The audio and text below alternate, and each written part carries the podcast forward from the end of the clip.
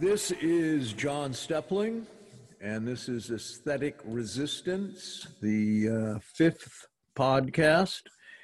And I am with Guy Zimmerman, who is in Los Angeles, and I am in Norway, like always. Hey, Guy. John, how's it going? Um, well, pretty good considering um, Yeah, considering the the, uh, the lockdown. Um, you know, we'll we'll kind of weave that into things. It's it's uh, speaking personally. Uh, you know, the schools are closed, so so one is home with one's kids uh, for the many hours a day they're usually in school, and and that's a, a seems like an unfair hardship, but um, Yeah. uh, yeah, it's it's it's it's positively surreal. I I took a drive the other day and um, on roads that were normally full and and there was nobody on them. I I had a reason because I had to go pick up some medicine, but um, it it's spooky, it's eerie, and it's very science fiction like, which kind of segues into um, to what we were maybe going to talk about a bit today. Uh, I can't remember anything like this, and um, I recommend to people just off the top of my head that um, at the Off Guardian webpage, Kit Knightly, uh, she has written some really terrific pieces on um, on the Corona event, and uh, it's it's it's a very useful perspective and, and chock full of information. So um, that would be uh, that would be my first suggestion. But anyway, um, one of the things I said in in the dialogue I had with Molly Klein last time, um, because she's a very astute reader of Jonathan Beller, and Beller is very difficult, and but but kind of essential.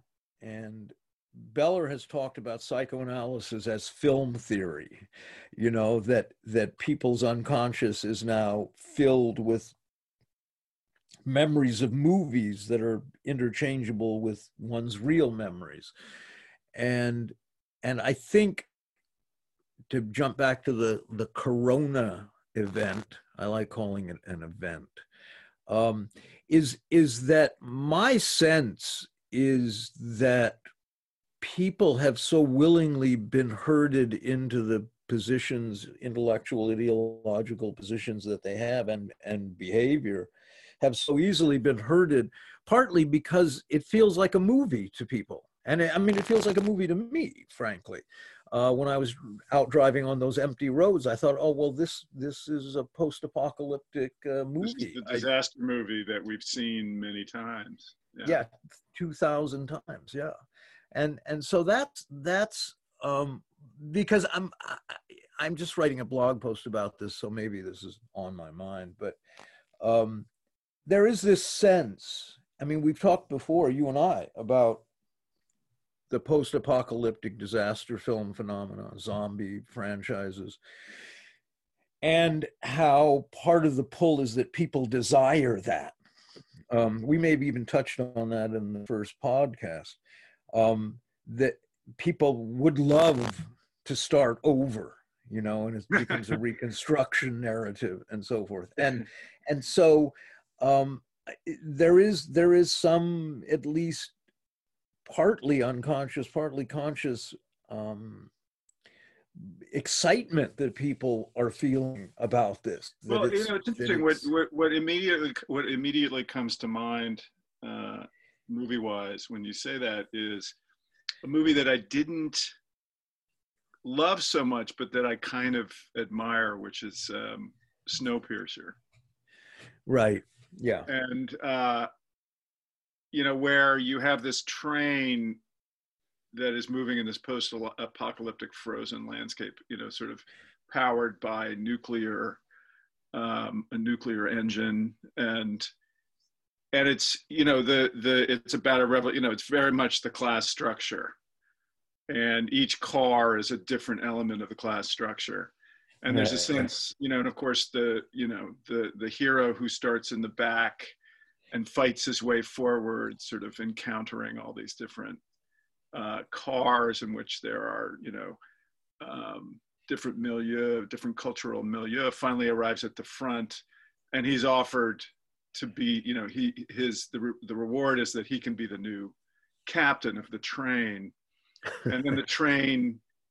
Then there's an event where the train crashes, and the the the, the film ends with the um, the character who ends up the actor I forget his name, but he's in Parasite also heads out sort of away from the tracks with his daughter in this new world and it's very much that moment of like starting over where yeah yeah you're leaving all sort of uh, known coordinates because you recognize that nothing new is possible within this set of prescribed predetermined uh, perspectives and I, as much as i didn't really like the movie all that much um, although Tilda Swinton was fantastic as a Maggie Thatcher kind of character.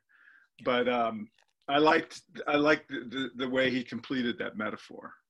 Yeah, you know the the um, the uh, uh, idea that that I mean one can look at all of those films, those kind of um, uh, post-apocalyptic or zombie films as as reconstruction dramas, and they invariably are. And I was just thinking that an interesting double bill, because yeah, I didn't care for Snowpiercer much at all, but but I agree with what you said. But Snowpiercer and Hitchcock's The Saboteur is is my new favorite double bill idea, because that was I Hitchcock's. Love funny, I love The Saboteur. Yeah, no, The Saboteur is terrific, and um, it was his there was all this kind of class, funny class um, analysis, Hitchcockian style, um, with the circus performers and all of the, you know, in, in when he's on the train and and um, uh, you know, from a very decidedly different era. But science fiction in general, just to kind of jump into to that, is is um, has always been problematic for me. And there are these kind of sci-fi nerds and and people who write um, very passionately, you know, uh, the same way with comic book um, aficionados and connoisseurs. Uh, China Miéville is is one, and and Mark Bould, and and they write. Um, and both of them are Marxists, and they write not very convincing Marxist analysis of, of sci-fi. But it is interesting if you go back. I was thinking, knowing that we'd talk about this a bit. I was thinking about the day the Earth stood still, which is which is the Eisenhower era, and and was the first kind of moral scolding um, of uh, the military industrial complex and uh, and still is a is a strangely uh, watchable film in a lot of ways. Uh, and and but if you track that that evolution to um, to the sci-fi of of the last ten years, we're seeing something very different. And and uh, part of the problem is, and again, you and I have talked about this, Kubrick's 2001, which I think is a fantastic film. Part of the reason is because it was all hand painted and done, the, you know, the CGI is very limited and, and it's, it's an entirely different order from stuff that came after where, where it's entirely CGI, um, which, and I'm digressing, but as an aside, there is a French series that that people can see on Netflix called Ad Vitam, which is entirely free of CGI. Um, and it probably was a relatively low budget series. It's very, very good, I have to say, without Yeah, I mean, it's, you know, the, the, the, Kubrick, you know, that was the first film that scared the bejesus out of me and also impressed me and haunted me when I was about eight years old. I don't know how old I was, but it was, it was just, it, because it is so much about the unknowability of that you know of of that dimension of things you know and he doesn't and then you know the, the in fact the book that it was that was you know he wrote the script with arthur c. Clarke and then arthur c. Clarke published the book which was a lot less interesting actually. Um, you know, where questions were answered and all this stuff in a way that that Kubrick withholds.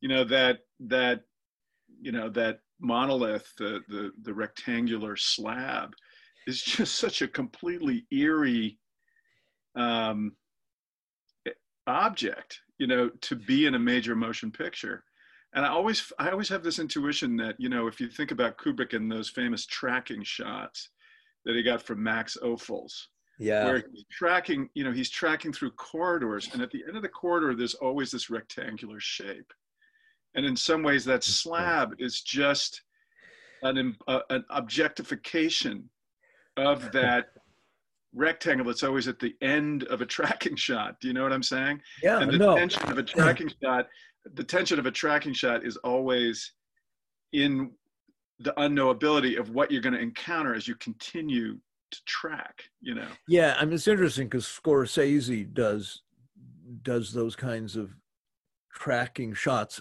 and pans where he, he ends on an empty room or an empty hallway or an empty something and then he holds it's like his famous three seconds too long hold. He has some perverse, you know, but it but it creates a kind of rhythm um, to his films. But yeah, I do know, and and it's interesting. I remember seeing 2001 when it came out, and um, I was only a bit older than you, and and it made me sort of angry and and bewildered at the same time, and uh, uh, because I didn't know how to process that kind of narrative at all at that yeah. point. I was just too young. And I went back and saw it many years later when they re-released it, and it was at the Cinerama Dome, still um, down on Sunset. And I went to the first matinee. I think I've told you the story. Yeah, um, I, this is a great story. Yeah. But and I went and I was the first guy to buy a ticket, and it was twelve noon, and I went in and I you know bought some popcorn, and I went down. I thought, okay, I there was some leftover acid I had been keeping for you know like twenty five years. And I had taken that. So I got down to the front row, and there was literally, you know how big that theater is, massive theater and I got down to the front row and I sat down and I was looking at my hands, going, Whoa, I'm coming on. This is really strong stuff. This is going to be great, you know. And um, just as the lights were dimming, I, I hear these kind of padded footsteps and this other guy, and literally, he's the only other guy in the theater. This is a matinee on Tuesday or something. And he comes over and he sits down right next to me. And I'm just coming on, you know, I'm just like tweaking. And um, as the lights just about are completely gone and the film is starting, he leans over and says, You're on acid too, right? And I, for the rest of the film, I was paralyzed, white knuckle terror that I don't know what, you know, aliens. Well, yeah, that's that's like the sixth, that's like the sixth ring of hell you know? But but it it um i've seen the film not because i showed it at the film school i've seen the film probably seven or eight times and and um i never tire of watching it i have to say. Oh, um, so because it's it, it's just it, it's a remarkable piece of work. I mean it it is some kind of masterpiece whatever one thinks about it. You know, that that long the long scene of the death of hal is yeah, is incredible. Disturbing and alarming thing, you know. Dave. Yeah. Dave. Now, the um, other thing that's interesting, the other film, of course, that's interesting, which was a direct response to Kubrick, was Tarkovsky's Solaris. Yeah, which doesn't get talked about. Film. It's yeah, also it's a terrific film. film. And I, it's like I don't feel any need to choose between those two movies. You know? No, and I don't know why. It's interesting if you read sci-fi nerd literature. Um, Solaris rarely gets mentioned. It somehow doesn't fit um, their canon um, for a speculative fiction or something. I don't know why. Um, it, it, because uh, maybe it's because the special effects are so uh, low low grade you know it's low uh, grade and it was about entropy you know i mean it was about everything yeah. wearing out. It's a very um, russian version of the future.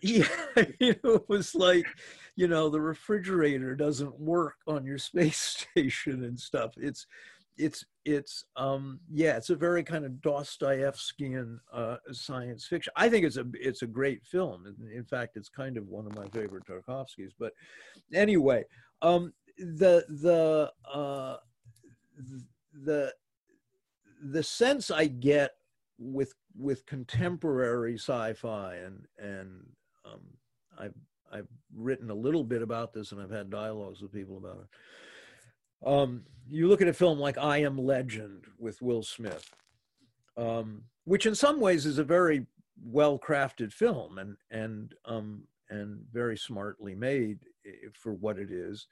Um, but it is a film, you know, about real estate, and and this is the other aspect of this desire to start over because I think part of the fantasy is we get to start over and pick what whatever house we want on Washington Square. This is this is of course you, you remember the Omega Man?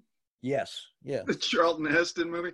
I mean, these are all remakes of the Omega Man, and it's exactly that. It's like I get to live wherever I want. Right, right. And no, I, you know, I have to do this whole thing when I come home of protecting myself against the the mutants. You know. Right, right. Well, and and the the um the the the treatment of of the threat uh, you know zombies or or virus or virus that becomes zombies and uh, you know 28 weeks and then 28 weeks later. Um, uh, are are interesting films you know in in some sense in the in the zombie canon. Um, but but um, in all of these films, the threat is one gets a sense that it's overdetermined you know it's it's the ruling class fear of social unrest the underclass of you know these fungible brain dead beings out there that are using up my property and, and resources and so forth uh, and then there's a kind of xenophobia that runs through all of it. I mean, I thought that Soderbergh's Contagion was an extraordinarily well made film. Um, and he can be really interesting, you know. Uh, but of course, you know, speaking of coronavirus, um, in Contagion, the virus starts in a in a Chinese restaurant in in China. That's the the end of the you know the search. The detective story is ah was a you know a germ that fell on drop dropping yeah. into a pig pen and right yeah. something and um and you know you read the right wing not even right wing but sort of just in general mainstream media about the coronavirus. And it's you know we blame china. It's the fault of china and iran who I guess seem to have anything to do with this except they got hit hard by it presumably. Um, and and it's feeding you know the kind of Trump era xenophobia that that's out there, and it is very quickly transferred. Oh, it's germs from China that somehow that's typical of you know socialism or totalitarianism or something is that you know they manufacture surplus germs I mean, who knows what the reasoning is? But that very quickly transfers to immigrants. Um, you know, well, the, Africans right. trying to land Italy are germs. You know, right. This is this is of course the you know this is the central feature. You know, this is this is the lesson that the American right and certainly Donald Trump have learned from Carl Schmitt, which is that the the fascist philosopher, which is that you know the fundamental distinction in politics is us versus them friend right. versus foe and so in every situation you can see you know trump hitting very hard on who the friends are and who the foe is. It's an it's an effort to kind of bypass the frontal cortex and go straight to the brain and it's well, I mean, and this brings me to this other thing. You know chris rossi actually sent me yesterday an interesting um, because he heard when we did the roundtable i was talking about peter thiel or thiel right. who uh, you know is sort of a uh, a right wing thinker and one of the billionaires who came out of PayPal, one of the three people who started PayPal, and he at Stanford studied with Rene Girard, and is actually a very Girardian thinker. And it's because of Girard that he recognized that Facebook was going to be this huge success and everything. And I, um, you know, and that brings up the sort of politics of Girard and what you can do politically with Girard. And I think, you know, one of the interesting things in the in the Thiel thing, uh, video, which I had not been aware of, and I need to to listen to the whole thing. Even you know, it's just so unfamiliar to me in some ways, which is shocking because I've written about Thiel. But I, um, a lot of it was about you know, these guys are freaked out because since the 1970s, you know, the the the West and capitalism and global capitalism has not been able to maintain the level of innovation and growth that, and this is something that David Graeber also emphasizes that if you look at the difference between 1920 and 1970 and the different and the world between 1970 and 2020 we haven't changed at all in the last 50 years the right. previous 50 years saw this remarkable transformation of all these major inventions you know air travel car travel electricity cities being wired uh, you know vaccines um, various kinds of automotive space travel for god's sake right Right. And so the science, the, the reason I'm going into this is, is just that the science fiction narratives are kind of a way that we are sustaining our, uh, you know, our sort of belief in growth in a key of disappointment. Yeah. You know what I'm saying? Like, yeah, no, I there hasn't been any change, uh, and and of course, capitalism in general is premised on continual growth. And so these people are freaked out because if you if you presuppose that capitalism is the only way that we can relate to each other and there's no growth or very little growth or not enough growth, then it really is a real crisis. You know, if you can't imagine, if you can't leave that train that's in slow well, yeah, and I but I see I think that I think that actually I mean I think that's right that um but I think they understood. that. I think the the Gillionaires out there, including Thiel and all the guys that meet at Davos and the Bilderberg Group and all of this, I think they realized that that there was no need finally, and it was impossible anyway to keep expanding, to keep growing, and um, and Molly Klein actually made this observation, but but I think she's right that that that's they gave that up that now it is about a contraction of capital. Um, and this is why i find the coronavirus um, event uh, narrative so disturbing because it it falls in line with um, a lot of the overpopulation kind of eugenicist thinkers, you know, Attenborough and Jane Goodall and these people, the Green New Deal people that buy into that as well.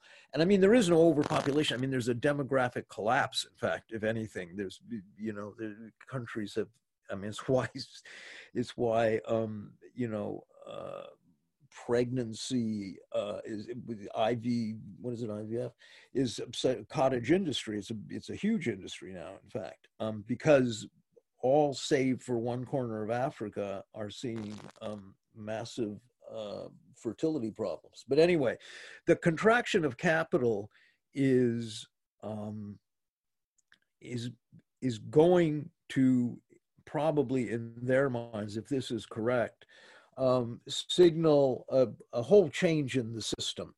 Uh, they they they want to create um, a global, you know, free trade zone. You know, everybody will resemble T-shirt factories in Haiti. That's gonna that's the idea. You know, Nike factories in Bangladesh or whatever it is and then you have walled communities of the very rich and the only jobs are serving the you know service sector uh, employment to the very rich. You can be a yoga instructor or fitness instructor to, to gillionaires or something um, or a chef or whatever it is. But but that the the vision of those people and they they drop clues about this everywhere in interviews and conversations and i include bill gates in this who's an absolute malthusian um, ghoul i think is that um, you know th- there's too many surplus people. Uh, it's a, it's a surplus population globally, and probably it would be just to the to everyone's benefit if uh, you know half of them died, and it's partly why you know Gates is such a birth control coercive birth control um, advocate, and his wonderful wife Melinda.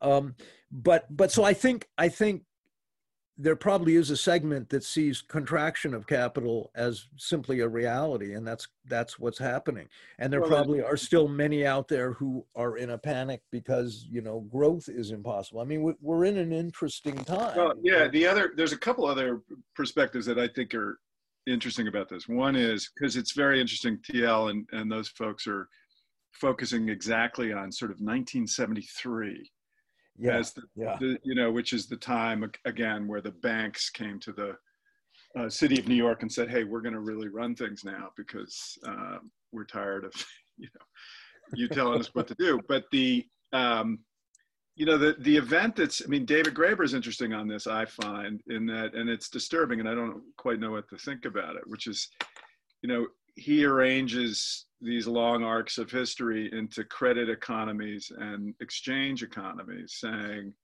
that when you know when we left the gold the, the, the gold standard in the late 60s that was the the time when we shifted from an exchange economy to or began to shift to a credit economy. Now that means that of course there's a kind of medievalism in play because the last time we were in a credit economy was the medieval era, right? The pre-modern.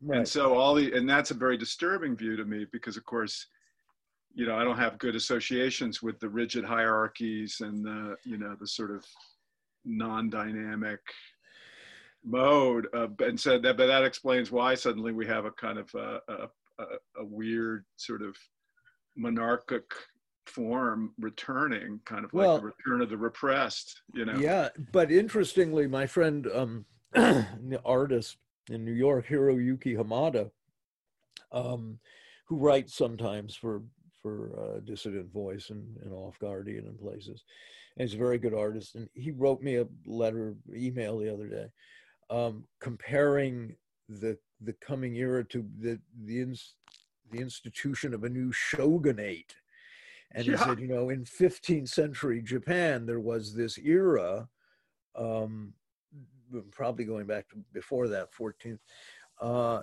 in which there was absolute stability in a strict hierarchy that was enforced throughout the country by these shoguns. And they kept innovation at a minimum.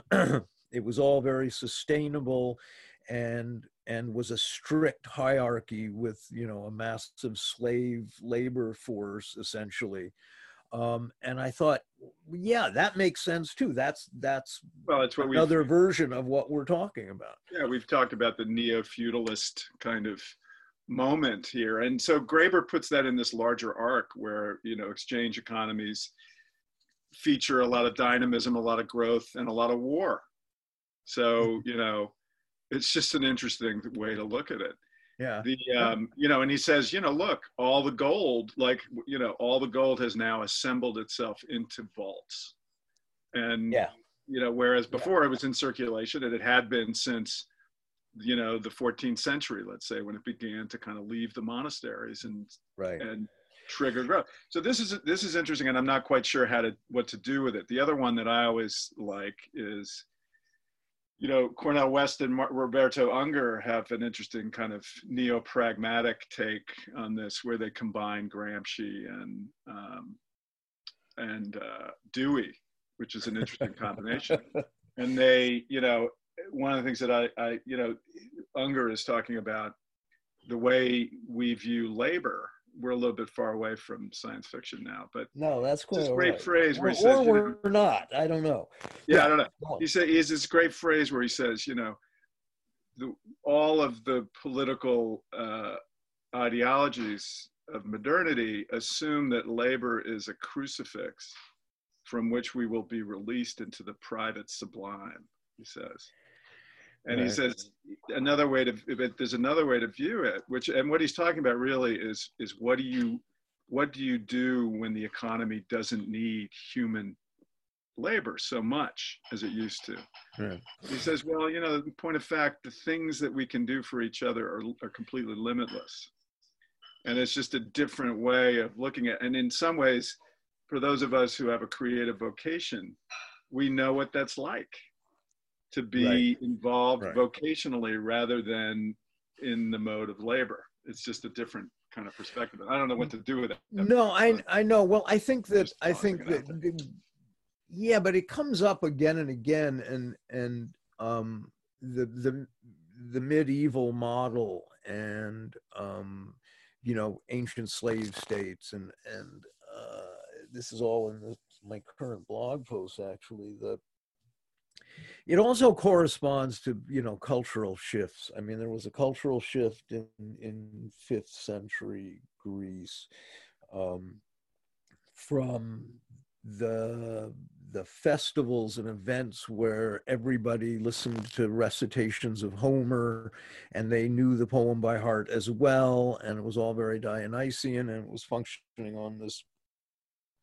level of the mythos and not the logos. And um, and that started to shift with and and become completely um, altered when when um, the alphabet came in and um, okay your picture disappeared there. Uh, the alphabet came in and um, uh, you for a moment. the- everything became textual and and that I was reading Rene Guénon, who's a strange French convert to Islam. He became Right. a Sufi actually, and you know he saw that as the beginning of the end of Western culture, and he may be right actually, but uh, it is why uh, we end up the, this long trajectory of instrumental thinking and why 20th century Western culture became so dominated by positivism and behavioralism and uh, there was a a sort of discarding of this is the dialectic of enlightenment a discarding of what was seen as barbarism and and myth and we were going to see progress and advancement. And of course the advancement brought with it a worse form of of myth and barbarism. Uh and and you know this to bring this back to you know film and science fiction and all of this stuff i mean what you see in theater of course i mean one of the key elements in theater is presence that you're in the presence of live actors and um, that no matter what anyone tries to do you almost even in the worst worst play you've ever seen produced by the worst mfa program in the world there is still an element of um, the the mythos there's still an element that Yeah, for sure. can't can't be shaken um, when when that play starts. Um, but when you look at you know, I mean, pick any number of you know of recent science fiction films, since we're talking science fiction ostensibly. Um, uh, uh, you know the the thing with um, oh my God, what's his name? Uh, but like Inception and and all of these things, the the recent um, Gray James Gray film that with Brad Pitt, um, you know, which was absolutely unwatchable, and I didn't even Is that the get. Z the- one, whatever it was called? Z. yeah, I, I, I, knew Tommy Lee Jones was supposed to be in it, but I couldn't last that long. Oh, oh, that one. Oh, oh, right, right, right. Um, Ad Astra. Ad Astra. Um, absolutely film. unwatchable and it's a remarkable film. Yeah, I mean, it was- preposterously it was bad. I mean, it was like a Star Trek episode, you know. from- yeah, I just not not even the writing you know? quality. You know, um you it it's like they and i know james gray i mean it, it's sort of full disclosure i don't know him well but i mean we had a series of meetings and i met him and he's a very bright likable guy who just should not write his own screenplays um but it but it but it's laughably bad and part of what's what's so preposterous about it and you see this in stuff like star trek in fact and you see it in all the various um, sci-fi stuff, and there's a lot of it. I mean, Hollywood keeps churning out science fiction. Um, that it lacks all presence. It is it is infantile and uh, is never for all the attempts at a kind of kitsch spirituality or wonder and awe at the universe and you know uh, space travel and time travel it is ex- they're invariably extraordinarily banal and lacking in all the things they probably intended to have in there somehow. Um, but I think it's a product of of a culture that has gone about as far as it can go towards um, the logos, towards a just um, instrumental, and now it's just digital. It's not even instrumental thinking. It's a, it's it's um, a, a rote kind of behavior in which, I mean, and this is kind of what interests me about it in a sense, in which the psychology of people now and i and i see this reading social media when you people were responding to the coronavirus and, and before that it's interesting because before that social media was inundated with climate change talk. Climate change suddenly got bounced off the front page um, because who cares if the earth's going to you know um, cease to exist in 12 years? Right now we have a virus that's killing you know 3% of the population um, mostly aged people who might be dying of, you know, um, pneumonia anyway. But never mind. Uh, and so the the response in people, it is almost like there is there is the manufacturing of a personality. It used to be you went out into the world as a young person and you grew and you had experiences and it shaped who you were, your character and your personality. I mean, that's the short form version. Now we have people who don't go out into the world. They stay addicted to their screen and they shop for, you know, uh, aspects of personality and and identity that they assemble and test drive on social media and in a small circle of friends and if it's a favorable test drive they keep it and and they try to add more to it if it's not they discard it um, and these presentations of self to echo Erving Goffman and that's still a great book by the way um, you know these presentations of self feel as though people are performing a role in their own private movie. They are performing something and if it if it doesn't play well it'll be like take two and you'll hear them say something completely contradictory to what they said seven seconds before seven minutes before because they're trying a different takeout. And it feels like i i get this distinct first of all it's usually white men although there's a number of women. Um, white men who who in the 60s were probably managers at your local health food store or something but they've taken this radical reactionary turn. And uh, it's it's like the reactionary new age or something, a new agey crypto fascism, uh, and and they are performing the role of caring. And this is this thing that is a red flag for me. Whenever anybody says, but but you know, there's people suffering out there with coronavirus and they're dying, and uh, you know you know for certain when somebody says, but think about them, please don't be so, you know that they're the most selfish and uncaring person imaginable. That's just absolute rule of law. and uh and you think, but you don't care about the, you know, however many you know, families living um in with like food precarity, the hungry, the homeless, the unemployed and desperate, the million suicides each year in the United States. You know, you don't care about any of that. You don't care about the violence that your country, well, you know, inflicts on the rest of the world. Right. It's just staggering. Is, yeah. Go ahead. Well, this is an interesting. This is an interesting thing that I have to give a hat tip to Peter Thiel because you know what he what he said is and, and, believe me it's i have to put that in put an asterisk on that but i i um you know he points out which is true that you know with this sudden lack of growth, all these institutions of American life that are premised on continual growth have simply engaged in uh, lying, basically institutional forms yeah. of lying, and that it's you know to some extent it's a it's a it's a call for me. I mean, I have to look at like how I've participated in that in a sense, just because it's really hard to look at the truth and and and I suppose one of the things about the coronavirus is that it's encouraging, and we'll see what what happens with this. I don't, I'm not terribly optimistic about it. But one thing I wanted to come back to was when I'm thinking about science fiction, I'm thinking about some of the uncanny. You know, when I think about Philip K. Dick uh, and yeah. uh, Ursula Le Guin are two examples of people who managed to do something in that mode that I think is pretty interesting. Now, Absolutely. Philip K. Dick, I never really liked too much on the level of like line for line writing, but there's something uncanny at work in Philip K. Dick, of course. Absolutely.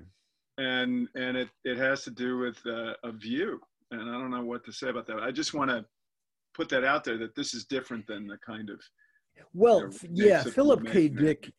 Philip, I mean, I got really I think I've read everything of Dick's. I mean, it happened many years ago when I was living in New York. We, people, Terry Ork and people I knew back there, we, we all went on a, a Philip K. Dick binge. And Emmanuel Carrère's biography of Dick is worth reading, by the way. And I read it um, when I flew from uh, Norway to, to Buffalo, New York um, last year or the year before, whenever that was, and I had long layovers and sitting in Dulles Airport in D.C. reading biography of Philip K. Dick was actually perfect, uh, a perfect experience. But uh, no, Dick is extraordinary. I mean, it, you know, he's not a careful writer. He's not a great prose stylist. None of that matters. He was hammering away at two or three things over and over and over again that were absolutely true. And in that sense he's a little bit like Pynchon you know that that he understood something about the the mysteries to quote Rene Guénon um, that they're still there they're just hidden. I remember yeah, crying lot 49 yeah. What? It's a great that's a great way to put it. And and actually speaking of movies did you you know I I quite I quite like the Pynchon movie that um, with Joaquin Phoenix that that that was a, uh, yeah, it was a very strange film. that was a very strange film. I wrote about it, and I was not at all happy with, with what I. I mean, it may be that I had just very low expectations, but I actually thought it was, or that it was just I got carried away by the nostalgia for the 1960s. Well, that was part of my. Vice, what was it called? Uh, um, Inherent Vice. Inherent Vice. But that was part of my experience. I thought, oh my God, this is like seeing my life flash before my eyes. Yeah. You know. Yeah. Um, but but like but PK in, Dick, PK Dick is oddly prophetic. I mean, that, unbelievably you know, so, unbelievably yeah. so, and and you know he he had like crippling depression and paranoia in in his life, and it it um he would see the sky form into an angry, scowling, dark, cloudy face all the time, you know, and um, uh, and so that paranoia i mean like uh, the three stigmata of palmer eldritch which in a you know much bolderized version became blade runner um, the book is is pretty incredible and it is it is the best book ever written about drug abuse i think but uh you know this this imaginary sci-fi drug that moon colonists um, are quickly addicted to because they can't stand the boredom of living on the moon, right? Um, but uh, he has been transferred to the film in ways that completely reverse the meaning of his books. The Man in the High Castle. I mean, they made it into almost Nazi propaganda. I mean, the the book is a completely different experience. Um, uh, but all of his stuff, I find that he, you know, he he he caught something he captured something about you know contemporary urban life that in a similar way um, Pynchon did and in a similar way R. Crumb does uh, yeah, that that R. Crumb is exactly yeah you know, if you look at the backgrounds to Crumb, the way Crumb draws cities, I've always been struck by that. That that's the city that Pynchon inhabits. Um, certainly in Crying of Lot 49, you know, the whole the whole paranoia about the the postal service and and that crops up all kinds of places in in contemporary literature actually but they all caught something about the this ineffable elusive uncanny um, and disturbing quality of urban life in the second half of the 20th century. I, I would include Philip Guston in that, although he's a little more peripheral. You know. Yeah, I haven't. I don't know him very well. Oh, you should check out Philip. You would you would love Philip Guston. Okay, that's on my list then. His his his development is interesting too. But anyway. Um, no, I mean that's all. I just I think that um, that there's yet to be a, a good version of a Philip K. Dick novel put on film and and it may be that it's impossible it may be that it's the experience of reading dick that unnerving um and unsettling like you know nervous tension you feel because he was a speed freak you know he wrote this stuff wired on amphetamines and you feel it and it becomes uncomfortable at a certain point yeah. you can feel it and that fed his paranoia of course and yet you know his paranoia was grounded in, in a certain reality too uh, and and that's and that's Pynchon as well that that you know coincidence and um you know you know there's, uh, a, there's an interesting things. yeah speaking about ursula le guin there's an interesting who's also i think i find uh, you know a, a very uncanny writer but there's recently there was a book and I'm not quite sure what I think of it, but it was certainly kind of remarkable to read called The Library at Mount Char, which is a very Ursula Le Guin kind of examination of some of this stuff. It was pretty trippy. It was pretty, pretty interesting, I thought. But I, um, I mean, we're off of the film a little bit here, but I, uh, I agree with you about the, the PK Dick. Yeah, uh, I, I mean, you know, that just even little elements of Dick prove enough to sustain whole franchises you know right um, well again back to you know i mean you look at stuff like avatar say and um How about Arrival? Did you see Arrival, John? Uh, yeah. Refresh my memory. See, this stuff was so fungible. It's all Arrival is the yes, know, the, right. It was the pretentious. We have to learn to speak alien and it little yeah. cloud puffs and yeah. Uh-huh. Oh my lord. Um, yeah that was that was kind of like watching paint dry is what that character once said um, in uh, uh, what was that film? Night moves. Um, no there's there's something that that uh, is has become extraordinarily banal in science fiction film. Part of it is the corruption of the aesthetic the the visuality of these things because they become incredibly dependent on CGI, and that has taken over film in general, of course. And it's a it's a profound um, corruption, in fact, uh, and it's why a series like Ad Vitam, that is French, um, is so watchable. It's not that it's profound; it's very intelligent, and and they have terrific actors and and it moves along um, in a certain kind of logical way and it's there's a there's a there's an idea behind it but it's watchable because you don't have this this cgi and and part of there is something in that dependency on cgi that has made i want to say it has made directors and writers lazy but it's but it's not that um, it's that it's it's a useful tool to cover over the bankruptcy of of their creativity i think. Um, because you know uh, I, films like um, it's not science fiction, but uh, the film about the guy who pretended, based on a true story, Emmanuel Carrère was wrote a book about it, who pretended to work for you know World Health Organization or someplace, and he but he was actually unemployed. He just drove around all day and eventually he killed his wife and family. Um, uh, and uh, they made a film about. In fact, they made a couple of films about it. All of the book, the films, all been, and I, I was terrible that I can't remember the title of the film.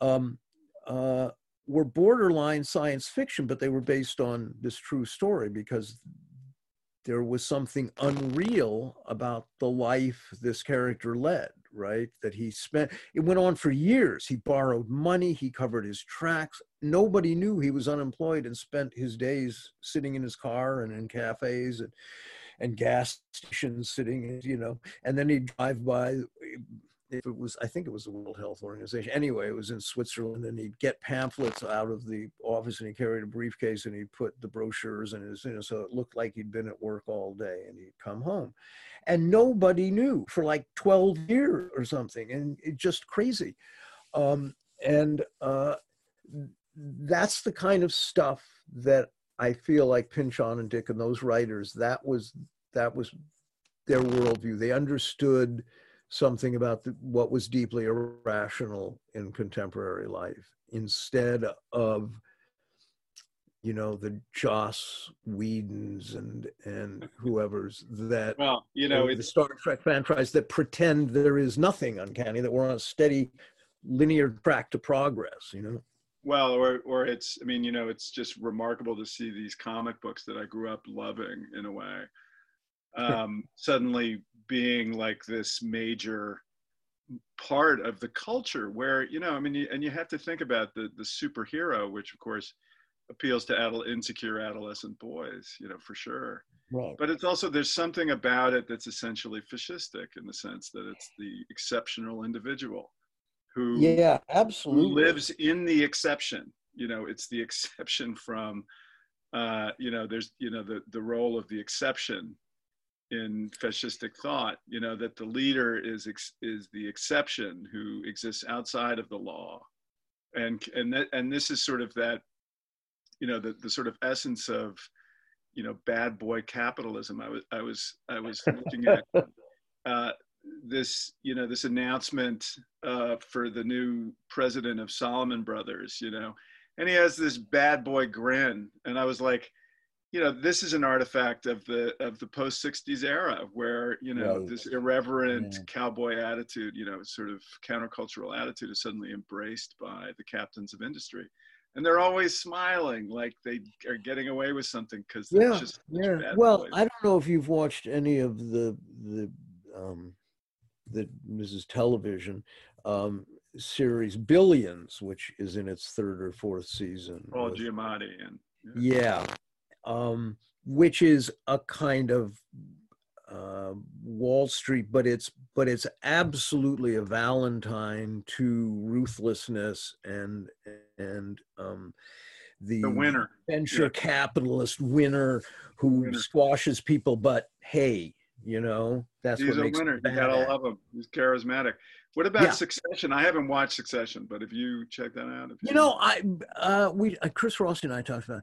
Um, I tried, and I'm not sure what stopped me from because it's it's kind of addictive. I admit, and there is something admirable about it, and I love Brian Cox. But there was also something at a certain point that felt predictable for me, or or I just I just didn't care. It was just too familiar or something. But if you want to see self parody, um, watch the second season just began of HBO's Westworld.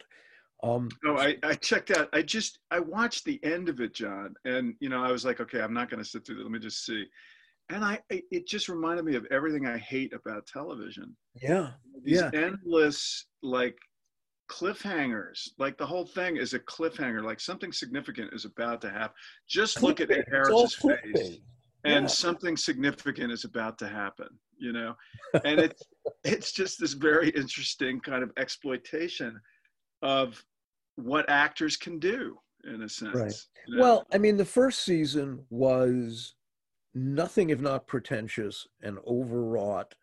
Um, and i managed to to get through it all because there's some of the i like richard wright i like thandie newton um, and and you know especially when she takes her clothes off and you know the, the, it was a very expensive show and and anthony hopkins was in it. So you get to kind of goof on these very fine actors doing their thing.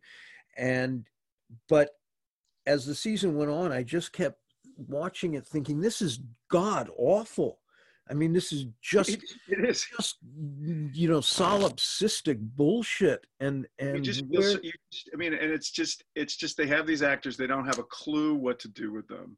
No, they you know they have this situation and they don't really know what it's about, so it's endlessly portentous, kind of empty. Exactly, but exactly, and, they don't know what it's about. No, and, and but there's a pretense that they do. I'll tell you the other series that that comes up, we talked about it a little bit on email, was The Expanse, which is sort of it's sort of interesting. It's not great by any means, and it has all the problems of television, but it, it has also to do with class dynamics in a weird way.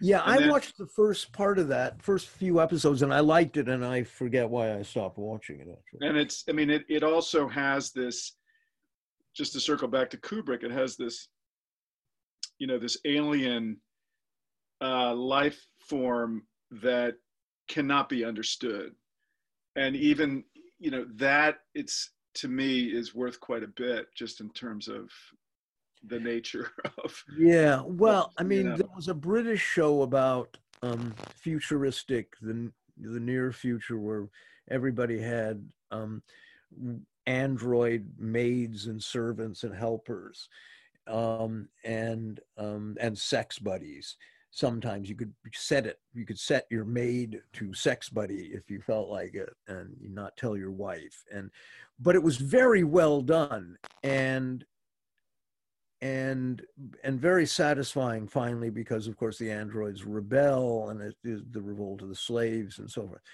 Um, but i think what's appealing about that premise always is again there is something uncanny about that you know that that we all know people that we think are androids you know? Um, i've had bosses that i was sure were androids the people i worked for in hollywood almost every producer i was sure was an android. And um, and so that nags at us and that philip k. Dick you know um, mined that theme in three or four of his books that uh, uh, the idea of artificial intelligence and replicants and and somehow duplicating the human what is because it raises questions of course about what is the human and how do we separate ourselves from the machines and so forth. Um, but anyway that that was actually a, a, reasonably satisfying show again with very little cgi i. Almost divide my world into you know cgi heavy and and non cgi viewing um, but you know, to sort of bring this back as a as a sort of as we wind down this thing to the coronavirus, what is uncanny in this whole event has been um, that the government in the US, the government in England, and then following on that, the governments in France and, and Germany, and uh, let alone Italy, of course, which is a whole other story, but that everybody has so quickly declared these mass quarantines. And there are, there were health professionals, doctors and virologists and um, people who studied um, dealing with with quarantines and and so forth that said it's actually maybe counterproductive to be doing this. And especially with young people who are going to be cooped up at home people who are normally um, working are going to be out of work and incredibly stressed and anxious that's not healthy. More people are going to get sick from other things because immune systems are going to be compromised due to stress limited shopping, all of this stuff. Um, and they were ignored and they were they were quickly silenced um, in mainstream media. And the the panic set in because people were selling this idea that it was a panic. You know and i understand that it's the virus is real. There's a real virus out there and it's making real people sick. Admittedly um, mostly you know very old people but still not exclusively. So i understand that's a, a, back to a much earlier comment but you know this is the great unknowable right? This is unknowable forces at work. It's this thing you can't see. It's uh, you know we only see the effects of it. Um, we don't get to see this virus. It's invisible and it kills people and it makes people sick and blah, blah, blah. Um, and it harkens back to the way the anthrax scare was treated by media too, you know, um, which was completely amped up craziness and, you know, um, and then the paranoia sets in and I'm convinced the government has paid trolls. I really am. And I'm, you know, this is what they do with their black budget that, that disseminate absurd, um, you know, uh, conspiracy theory claims oh, it was, you know, uh, created by, you know, the Rothschild Bank or something. And Emmanuel Macron is like, you know, the first carrier of it or something. Patients are, who, I mean, whatever. These absurd things that nobody rational would believe. But it's the, the better to distract people from real questions. Well, like, this is why the, is there this mass quarantine? Well, this is it, John, because you know part of it is is part of it is mandated by how ridiculous the you know the especially in the United States of of the you know the medical um, infrastructure because it's just not capable of handling what is going to happen as a I mean we're just seeing that now. Right. And of course you know I mean it's very interesting to see what's happening for example in Germany. I mean for God's sake uh, you know i don't know we'll see i mean it's all too early to tell and it you know the yeah. thing that's that's disturbing and when you think about uh, when you think about contagion is this is you know this virus could be much more lethal right and in right. next year may well be you know i yeah. mean well i mean look at look at i remember six months ago a story broke about the you know there's a homeless crisis in Los Angeles that they discovered bubonic plague, traces of bubonic plague in a homeless camp um, in Los Angeles. And yet that story didn't really have legs. I mean, there's real stuff out there and diseases of insanitation, people living on the street, um, desperate. Of course, you're going to have eventually these things, TB and, and in some places malaria and, you know. So um, suddenly this comes along and this becomes the designate um, uh, villain du jour in a sense that everybody can rally around and you have celebrities fucking Sean Penn, man. Somebody just stop this motherfucker from ever, you know, appearing in public again.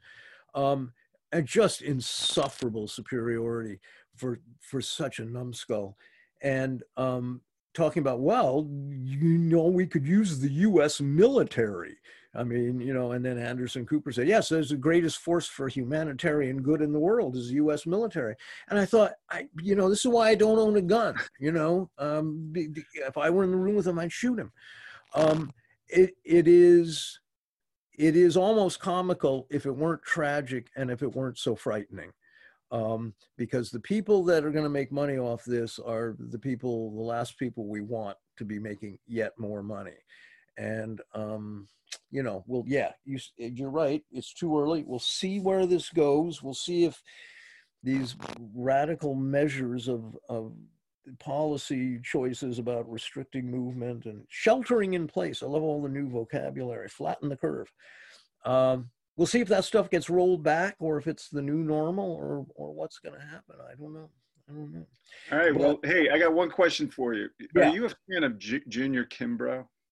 I don't know who Junior Kimbrough is. I'm going to send you some. I'm going to send you. Okay, some. man. Good. Well, right. let's do another one of these too because I mean, you know, um, it it's it's fun and um, uh, let me thank also Jack Littman um, who does the technical stuff and helps me out a great deal, whose micro budget science fiction film uh, won some awards. And I'm probably going to forget the name again. What is it called? Rumble? Oh my R- God. Rumble Strip. Rum- Rumble, Rumble Strip. Yeah. A good film. And he did a great job. It is a good film. Jack it's a it's Jack a did a great job with that. Jack yeah, he, you know. he did a remarkable job, and I want to sort of pimp for uh, I for bet that it's film. available. We'll have to we'll have to figure out how to how to point people toward it. Yeah, I, I should do that on Instagram actually. Anyway, thanks to Jack, thanks to um you and everybody helping with aesthetic resistance. We'll do another one. I'm going to start trying to do um three people soon. You know, uh, I'm going to do Molly again this week with uh, our our friend the kid Michael Petroselli. Um, and Chris Rossi promises to come on, and Hiroyuki Hamada is going to be on. And these are all, um, in varying ways, artists and political thinkers, and that's what you're going to get at Aesthetic Resistance. So, um, thanks, Guy. Uh, it's early in the morning. talk to you later. It's late in the afternoon for me, um, but we'll we'll be in touch. Sounds good. Thanks. Jack, and uh, that's it for us. Okay. All right.